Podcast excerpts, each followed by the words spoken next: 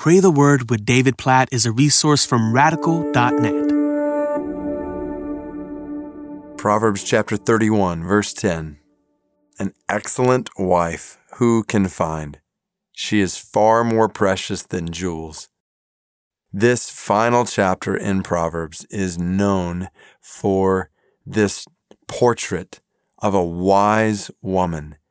And there's so much we could talk about here, but what's really interesting when you study this passage and you read what is written in the beginning of this chapter, this is actually instruction to a man in what to look for in a wife. So, single guys, listen up in Proverbs chapter 31. And of course, it has application to women to married men. But the whole picture here is here is wisdom, which all throughout this book has been personified as a woman in different places, but now displayed in the life of a woman, and specifically a wife who is excellent and is far more precious, more valuable than jewels. So, this is where there are so many ways we could apply this text. But I want to encourage women, wives, to, to pray for excellence. And that prayer is a prayer for wisdom.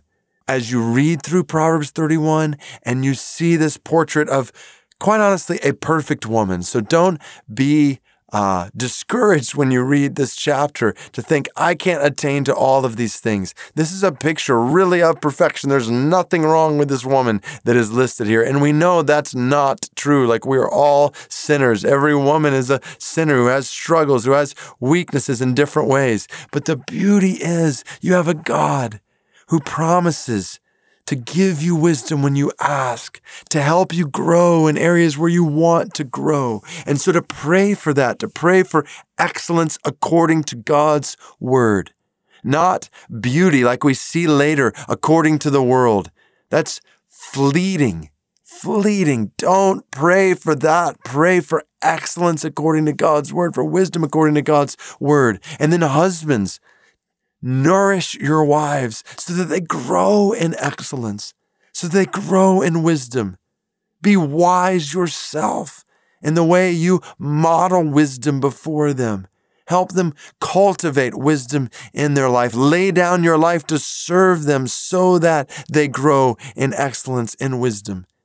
And then, yeah, single guys, look for wise excellent wives. Do not be deceived by the beauty and charm of this world. Like Proverbs 31 later says, Charm is deceitful and beauty is vain, but a woman who fears the Lord is to be praised. An excellent woman, a wise woman, is to be praised. So, as you think about a wife, pray for a wise, excellent wife because she is far more precious than jewels.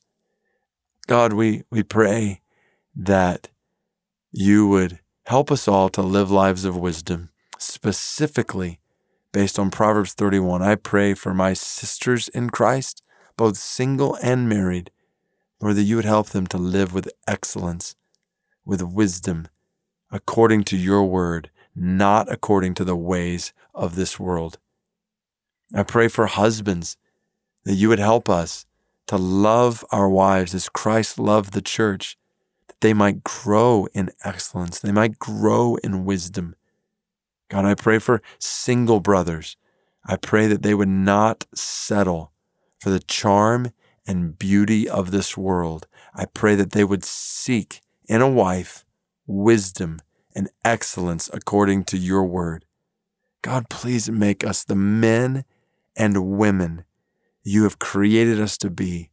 Help us not to be deceived by worldly pictures of masculinity and femininity that totally miss the truth of your word. We pray that you would help us to trust your word and to be wise and excellent according to it as men and women made in your image. And we trust that this will be more valuable than anything this world has to offer. In Jesus' name we pray. Amen.